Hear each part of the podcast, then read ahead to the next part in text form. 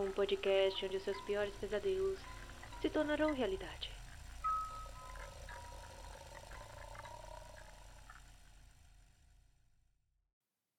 Boa noite, estranhos. Sejam bem-vindos a mais um episódio do programa Pesadelos Reais. Eu sou Noroko e no episódio de hoje conheceremos a estranha morte de um homem considerado o maior especialista do mundo em Sherlock Holmes. Richard Lindsay Green tinha uma certa obsessão pelo famoso investigador vitoriano, seu criador e sua vida rodeada de mistérios. Nesta trama que envolve ficção e realidade, Green dedicou quase toda a sua vida à investigação de mistérios, até que acabou ele mesmo se tornando um. O seguinte episódio é o resultado de uma investigação feita a partir de informações públicas. As principais fontes consultadas se encontram na descrição deste episódio. Alguns dos assuntos abordados podem ser sensíveis para alguns públicos. Se recomenda a descrição. Richard Lindsay Green dedicou grande parte da sua vida a investigar profundamente tudo o que estava relacionado a Arthur Conan Doyle, um escritor e médico escocês mundialmente famoso por suas 60 histórias sobre o detetive Sherlock Holmes, consideradas uma grande inovação no campo da literatura criminal. No entanto, a investigação levou Green a diversos becos sem saída a história que ele estava montando ainda estava cheia de lacunas e peças faltando. O trabalho mais importante da sua vida era escrever ele próprio uma biografia detalhada de Doyle. No entanto, Green desconhecia que quase prestes a terminar sua investigação, ele se veria envolto em um grande mistério, similar às histórias do escritor a quem tanto admirava. Richard Lindsay Green nasceu em Cheshire, no noroeste da Inglaterra, em 1953. Aos sete anos, ele começou a colecionar tudo o que fosse relacionado a Sherlock Holmes.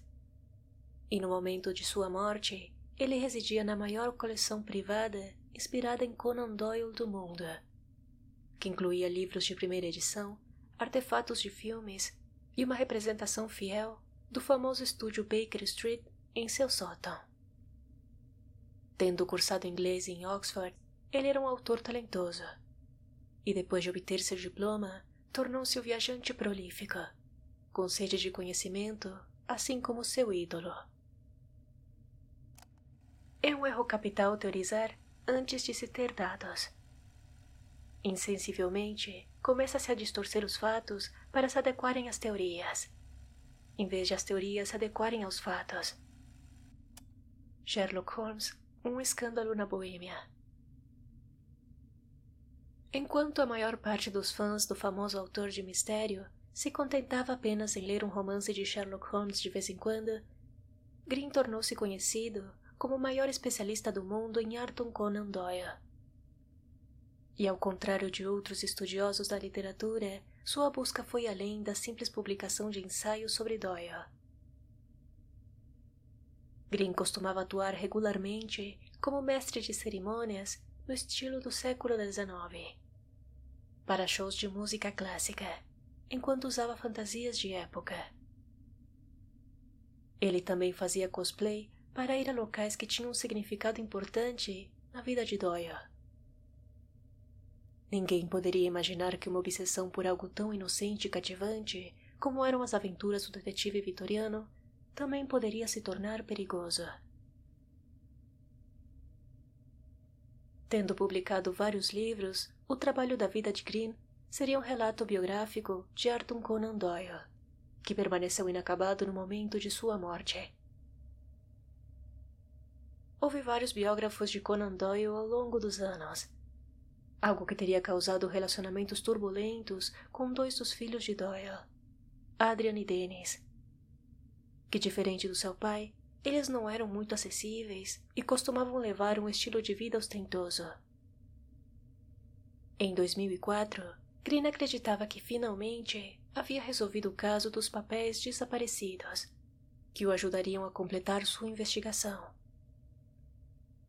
Nas últimas duas décadas, ele havia estado à procura de um arquivo composto por cartas, registros de diário e manuscritos escritos por Doyle. Os documentos haviam desaparecido após sua morte em 1930, e sem eles ninguém havia conseguido escrever uma biografia definitiva. Uma tarefa que Green estava determinado a concluir. Muitos estudiosos temiam que o arquivo tivesse sido descartado ou destruído, e seu paradeiro era um completo mistério. Estimava-se que o arquivo valia quase 4 milhões de dólares, e alguns diziam que ele carregava uma maldição mortal, como a da história mais famosa de Holmes, o cão dos Baskervilles.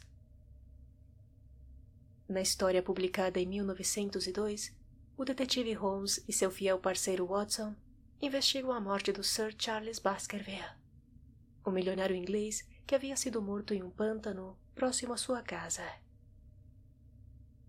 Uma lenda local contava que Charles foi assassinado por um cão que assombrava a região, conhecido por matar gerações da família Baskerville. Após a morte do milionário, seu sobrinho assumiria a mansão da família Holmes foi chamado para investigar o caso e descobrir se o futuro proprietário da mansão teria o mesmo destino de seus antepassados. Ao longo dos anos, se fez conhecida uma suposta maldição envolvendo o próprio escritor de Holmes. Como é comum entre muitos gênios, o sucesso de Arthur Conan Doyle também gerou conflitos internos em sua família. Seus romances e contos de mistério eram tão apreciados que os direitos sobre eles tornaram-se inestimáveis. Infelizmente, a família de Doyle nunca conseguiu descobrir como compartilhar essa herança de forma pacífica. Com o passar dos anos, surgiram boatos de que as pessoas que estavam ligadas ao famoso escritor tendiam a ser muito mais vulneráveis a ataques de insanidade ou uma morte precoce e misteriosa. Segundo relatos, muitas pessoas foram vítimas da maldição de Conan Doyle. Quase todas as vítimas encontraram a ruína depois de lidar com a herança da família Doyle. Pouco tempo depois de Green iniciar sua investigação, ele descobriu que Adrian, um dos cinco filhos de Conan Doyle, com o consentimento de outros herdeiros, havia escondido o arquivo em um castelo que ele possuía na Suíça. Green soube então que Adrian havia retirado alguns documentos do castelo, sem o conhecimento de seus irmãos, na esperança de vendê-los a colecionadores. Em meio a esse esquema, ele morreu em decorrência de um ataque cardíaco, dando origem à lenda da maldição. Após a morte de Adrian, os documentos aparentemente voltaram a desaparecer. Sempre que Green tentava investigar mais a fundo, ele se via preso em uma rede impenetrável de herdeiros, incluindo uma autodenominada princesa russa. Os herdeiros pareciam ter enganado e traído uns aos outros, em seus esforços para controlar o arquivo. Durante anos, Green continuou a analisar as evidências e a entrevistar parentes. Até que um dia, a trilha confusa o levou a Londres e à porta de Jean Conan Doyle, a mais jovem dos filhos do autor. Alta e elegante, com cabelos prateados, ela era uma mulher imponente no final dos 60 anos. Enquanto seu irmão Adrian havia sido expulso da Marinha Britânica por insubordinação, e seu irmão mais velho, Dennis, era um fanfarrão que havia passado a Segunda Guerra Mundial nos Estados Unidos, Tina havia se tornado oficial da Força Aérea Real e foi homenageada em 1963 como dama comandante da Ordem do Império Britânico. Ela convidou Green para entrar em seu apartamento onde ele foi recebido por um retrato de Doyle que estava pendurado perto da lareira. Jim tinha quase tanto interesse em seu pai quanto Green, e começou imediatamente a compartilhar suas lembranças, bem como fotografias de família. Algum tempo depois, ela pediu que Green voltasse a visitá-la. E então, numa dessas visitas, ela lhe mostrou algumas caixas que estavam guardadas no escritório de um advogado em Londres. Ao olhar para dentro delas, Green conseguiu vislumbrar parte do arquivo perdido. Segundo a senhora Jean, devido a uma disputa familiar, ela ainda não podia permitir que ele lesse os documentos. Mas disse que pretendia legar quase todos eles à Biblioteca Britânica, para que os acadêmicos pudessem finalmente examiná-los.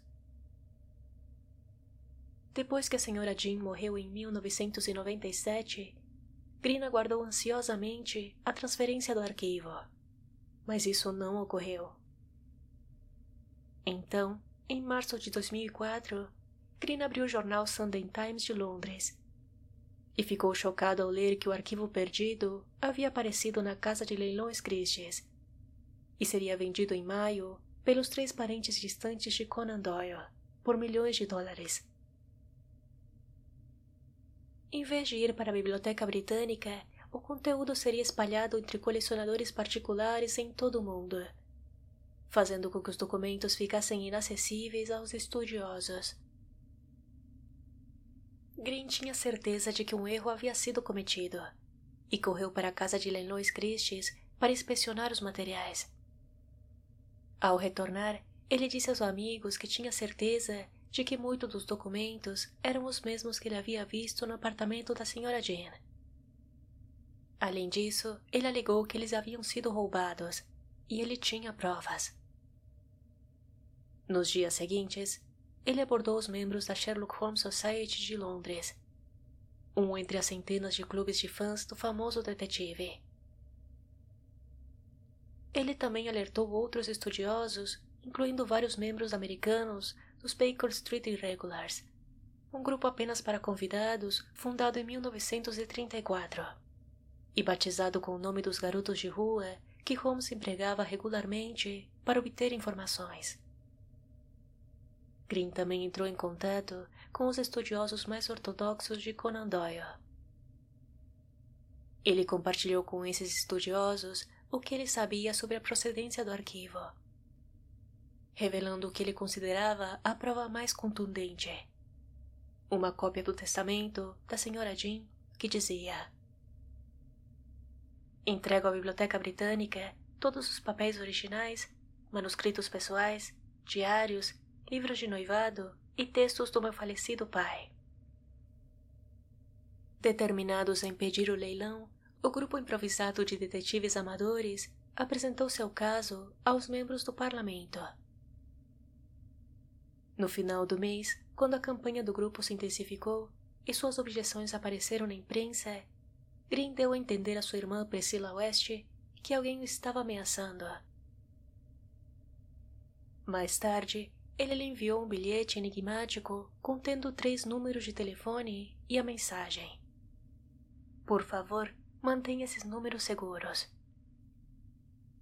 Ele também ligou para um repórter do London Times avisando que algo poderia acontecer com ele.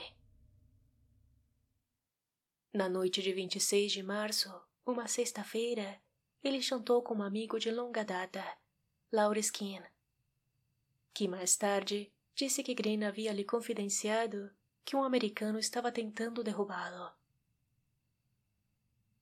Depois que os dois homens saíram do restaurante, Green disse a Kim que eles estavam sendo seguidos e apontou para um carro atrás deles.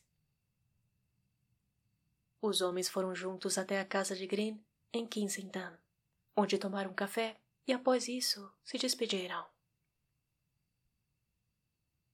Na mesma noite, Priscila West telefonou para o irmão e foi recebida pela secretária eletrônica. Na manhã seguinte, ela ligou várias vezes, mas ele não atendeu. Alarmada, ela foi até a casa dele e bateu na porta, mas não houve resposta. West havia notado que seu irmão havia se tornado extremamente errático e exibia um comportamento paranoico e delirante. Por esse motivo, ela decidiu ir até a casa do irmão para verificar seu bem-estar. Depois de mais algumas tentativas, ela chamou a polícia, que ao chegar no local, arrombou a porta. No andar de baixo, a polícia encontrou o corpo de Richard Lenselengrin, de 50 anos, deitado em sua cama, cercado de livros e pôsteres de Sherlock Holmes. Ele estava com um cordão enrolado no pescoço. Green havia sido enforcado ou garroteado. Ou seja, ele foi enforcado com um garrote ou torniquete, utilizando uma colher de pau encontrada caída perto de sua mão. A polícia encontrou apenas algumas coisas incomuns no local do crime. O cordão em volta do pescoço de Green se tratava de um cadarço preto pertencente a um tênis. Havia uma colher de pau perto do corpo e vários bichos de pelúcia sobre a cama. Também foi encontrada uma garrafa de gin parcialmente vazia. Green mantinha em sua casa uma coleção valiosa de livros. No entanto, nada parecia estar faltando. A polícia não encontrou sinais de arrombamento e presumiu que Green havia cometido suicídio. No entanto, Green, que era conhecido por fazer anotações o tempo todo, não deixou nenhum bilhete de despedida para seus entes queridos.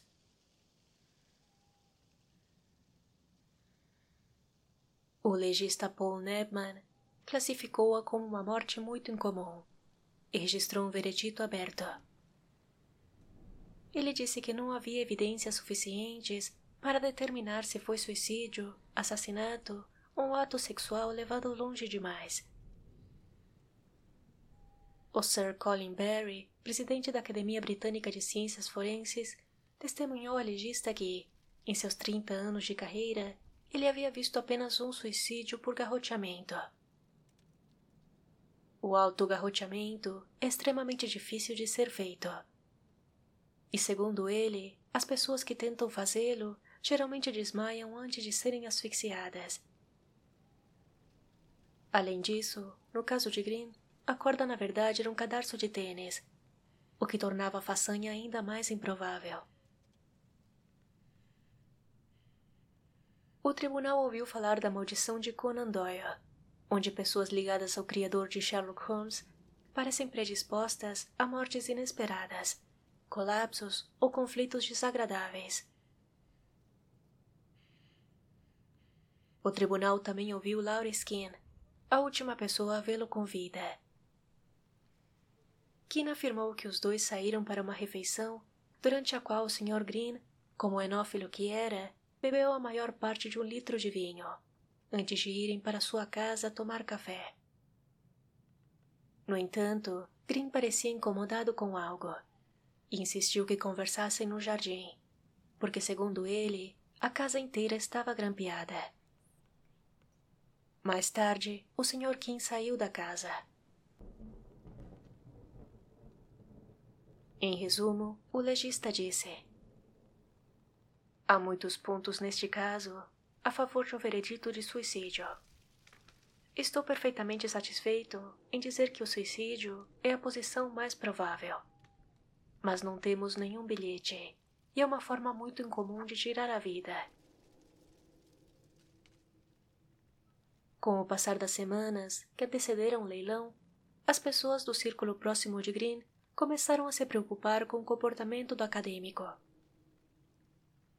Ele disse a amigos e membros da imprensa que estava recebendo ligações extremamente ameaçadoras e que estava sendo seguido por um americano não identificado. Alguns acreditavam que Green poderia estar incomodando pessoas poderosas, já que estava tentando impedir que os valiosos documentos fossem vendidos. Isto poderia ter provocado a raiva dessas pessoas que passaram a ameaçá-lo através de ligações. E finalmente, alguém o teria silenciado para obter lucros. Muitas pessoas que falaram com Green acreditavam que o americano não identificado, com o qual ele estava preocupado, poderia ser John Lellenberg, secretário de Defesa dos Estados Unidos e autor de Holmes. Os dois haviam trabalhado juntos anos antes, mas tiveram um grande desentendimento por causa da proximidade de Green com a senhora Jean. De acordo com Lellenberg, Green se desentendeu com a senhora Jean depois de publicar declarações sobre Doyle que não se encaixavam em sua visão. Outras pessoas, no entanto, têm versões diferentes. Muitos acreditam que Lellenberg pode ter distorcido a versão da Sra. Jean sobre Green, em um esforço para se aproximar dela e obter acesso aos documentos deixados por seu pai. De acordo com a polícia, Lellenberg visitou o Reino Unido na semana que o comportamento de Green começou a ficar errático. Compreensivelmente, ele alegou não saber por que Green o mencionou ou o motivo de sua paranoia. Vale a pena notar, no entanto, que Lellenberg estava em Londres na época e ajudou na curadoria cuidadosa do arquivo para o leilão. É possível que Green tenha ficado perturbado com a sua presença, talvez atribuindo-lhe parte da culpa pelas circunstâncias que rodearam o leilão. A venda do valioso arquivo o perturbou profundamente, pois isto colocaria em grande risco a finalização do seu livro. Algo que, por sua vez, poderia tê-lo levado a tirar a própria vida. Há também a questão do garroteamento, certamente uma forma improvável de suicídio. Segundo relatos, Green era um homem incrivelmente organizado e dedicado à família Portanto, parecia estranho que alguém que nunca tivesse sofrido qualquer problema de saúde mental decidisse de repente tirar a sua vida, sem deixar nenhum bilhete. No entanto, não havia sinais de entrada forçada. E a garrafa de gin quase vazia ao lado da cama, após um grande consumo de vinho durante o jantar, apontava para a possibilidade de Green estar embriagado na noite em questão mas isto ao mesmo tempo o impossibilitaria de realizá-lo através de uma técnica tão rebuscada e difícil de fazer. Em um relatório detalhado no The New Yorker, outro estudioso que trabalhou com Green para impedir o leilão, Owen Dudley Edwards, não teve dúvidas que se tratava de um assassinato, citando Green como a maior figura no caminho da venda na Christie's. John Gibson, um dos amigos mais próximos de Green, disse a David Grant, jornalista e redator da The New Yorker, que a morte de seu amigo é um mistério completo e absoluto. Gibson realizou sua própria investigação a respeito da morte de Green e fez diversas anotações que mostrou pessoalmente para o jornalista, para explicar as suas teorias sobre o caso.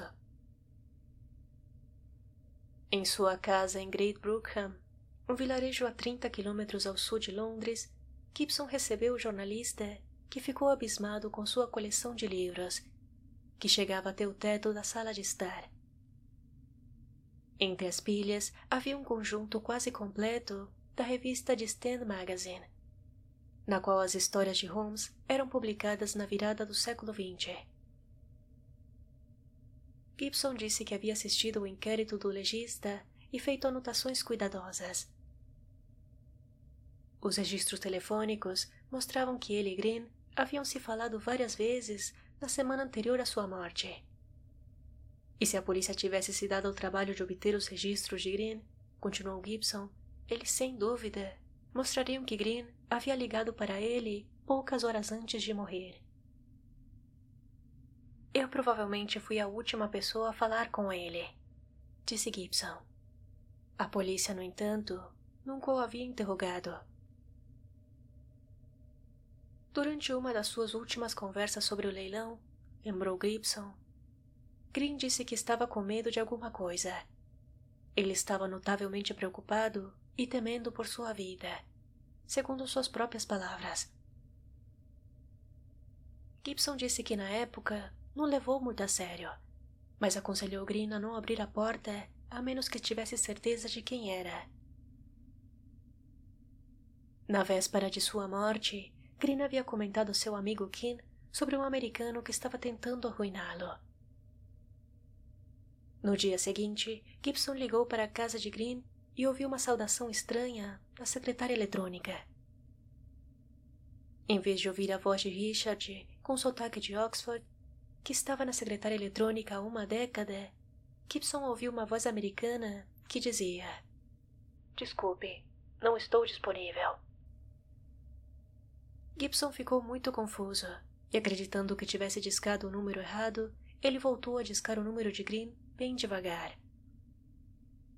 No entanto, do outro lado da linha estava novamente aquela mensagem gravada de uma voz com sotaque americano.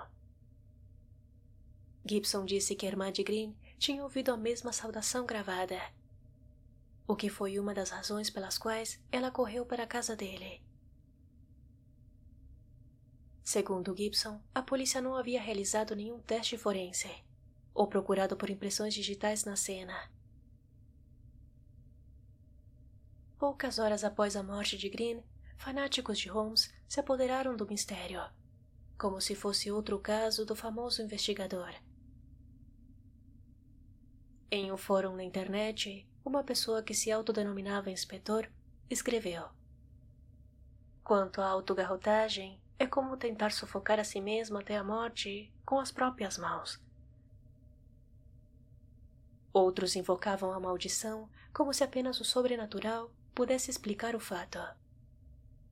Inclusive, na época, surgiu um artigo sobre o caso em um tabloide britânico, com o título A Maldição de Conan Doyle atinge o especialista em Holmes. Mais tarde, John Gibson montou uma segunda teoria e apresentou pessoalmente ao jornalista que estava investigando o caso e anunciou: Acho que foi suicídio. Segundo Gibson, havia provas crescentes de que seu amigo estava apresentando sinais de racionalidade na última semana da sua vida. Havia o fato de não haver evidências de entrada forçada na casa de Green. E houve o fato, talvez o mais crítico, da colher de pau nas mãos de Green. Segundo Gibson, ele deve tê-lo usado para apertar o cordão como um torniquete. Se outra pessoa o tivesse garroteado, por que ele precisaria da colher? O assassino poderia simplesmente usar as mãos. Acho que as coisas em sua vida não aconteceram do jeito que ele queria. Esta venda da Cristes simplesmente trouxe tudo à tona. Ele olhou nervosamente para suas anotações e continuou. Isto não é tudo. Acho que ele queria que parecesse um assassinato. É por isso que ele não deixou um bilhete. Por isso que ele falou do americano que estava atrás dele. Ele deve ter planejado isso há dias, lançando as bases, dando-nos pistas falsas. Segundo o jornalista David Gran, na ficção policial, o cenário inverso geralmente acaba sendo verdadeiro. Descobre-se que o suicídio foi um assassinato, como Holmes declara em Um Paciente Residente. Isto não é suicídio. É um assassinato profundamente planejado e a sangue frio. Há, no entanto, uma notável exceção. Num dos últimos mistérios de Holmes, o problema da Ponte Thor, uma história que Green citou certa vez num ensaio. Na história, uma mulher é encontrada morta em uma ponte, baleada na cabeça a queima-roupa. Todas as evidências apontavam para um suspeito, a governanta, com quem o marido flertava. No entanto, Holmes mostra que a esposa não foi morta por ninguém. Em vez disso, enfurecida pelo ciúme, ela tirou a vida e incriminou a mulher a quem culpava pela sua miséria. De todas as histórias de Conan Doyle, nesta ela se aprofunda na psique humana e em suas motivações criminosas. Green poderia ter ficado tão furioso com a perda do arquivo a ponto de ter feito algo semelhante. E até mesmo tentando incriminar o americano, a quem ele culpou por arruinar seu relacionamento com a senhora Jane e pela venda do arquivo.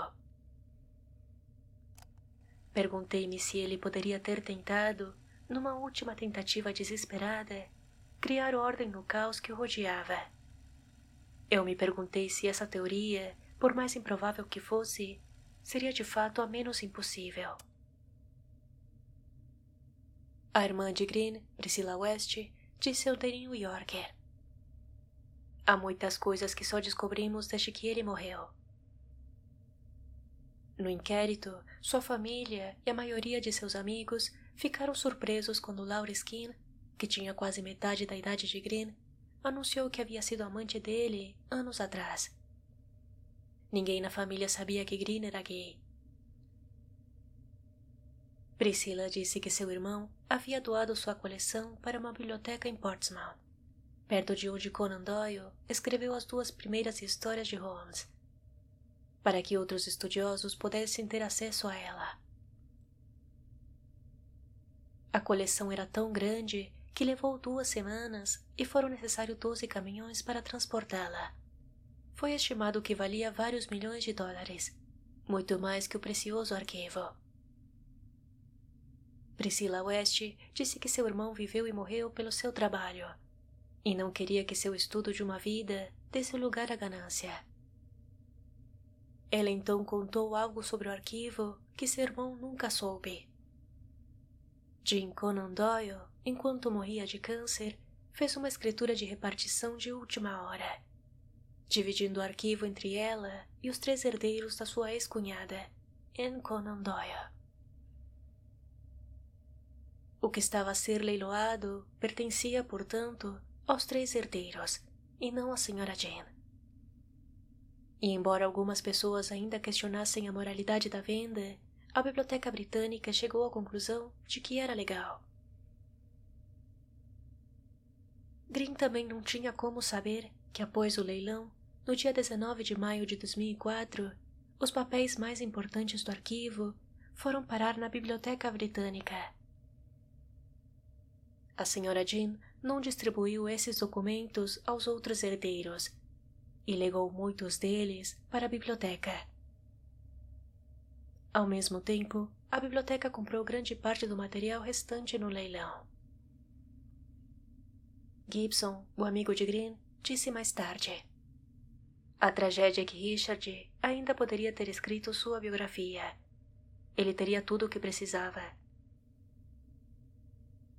Duas questões, no entanto, ainda permaneciam obscuras.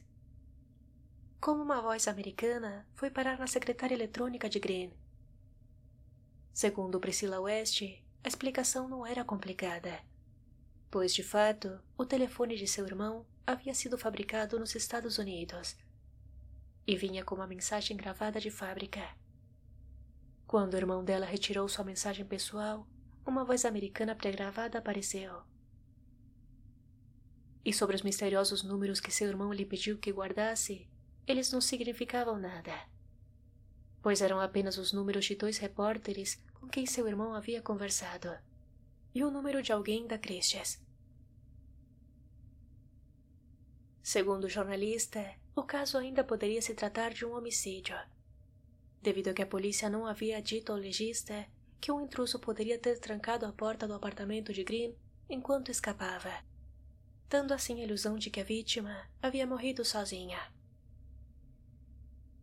Também era possível que Green conhecesse o assassino e simplesmente o tivesse deixado entrar. Por esse motivo, não havia sinais de uma entrada forçada. E como alguém, mesmo no acesso de loucura, poderia se garrotear apenas com cadarço e ajuda de uma colher? Segundo Priscila, nunca saberemos com certeza o que realmente aconteceu. Ao contrário das histórias de detetive, temos que viver sem respostas. Embora talvez nunca saibamos o que realmente estava acontecendo na vida de Richard Lindsay Lindgren, sabemos que sua vida foi interrompida de uma forma muito incomum, seja por sua mão ou por outra pessoa. E também sabemos que ele, aos 50 anos de idade, não se relacionava com ninguém há anos.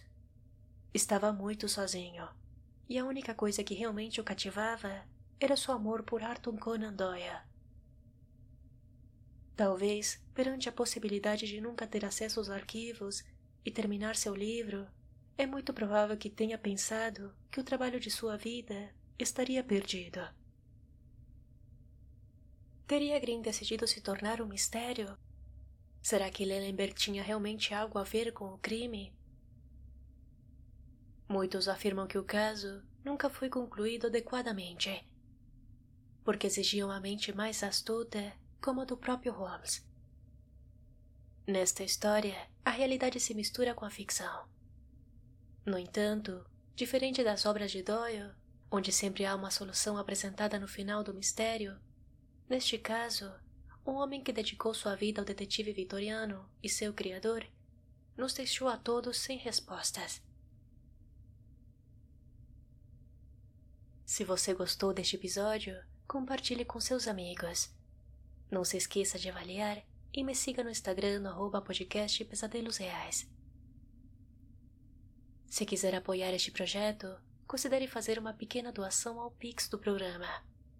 Qualquer contribuição será de grande ajuda. Isso me ajudaria muito a manter o podcast em pé, produzir de forma mais frequente e melhorar o equipamento utilizado para a produção. Verifique a descrição para mais informações. Muito obrigada por ouvir até aqui e até o próximo episódio.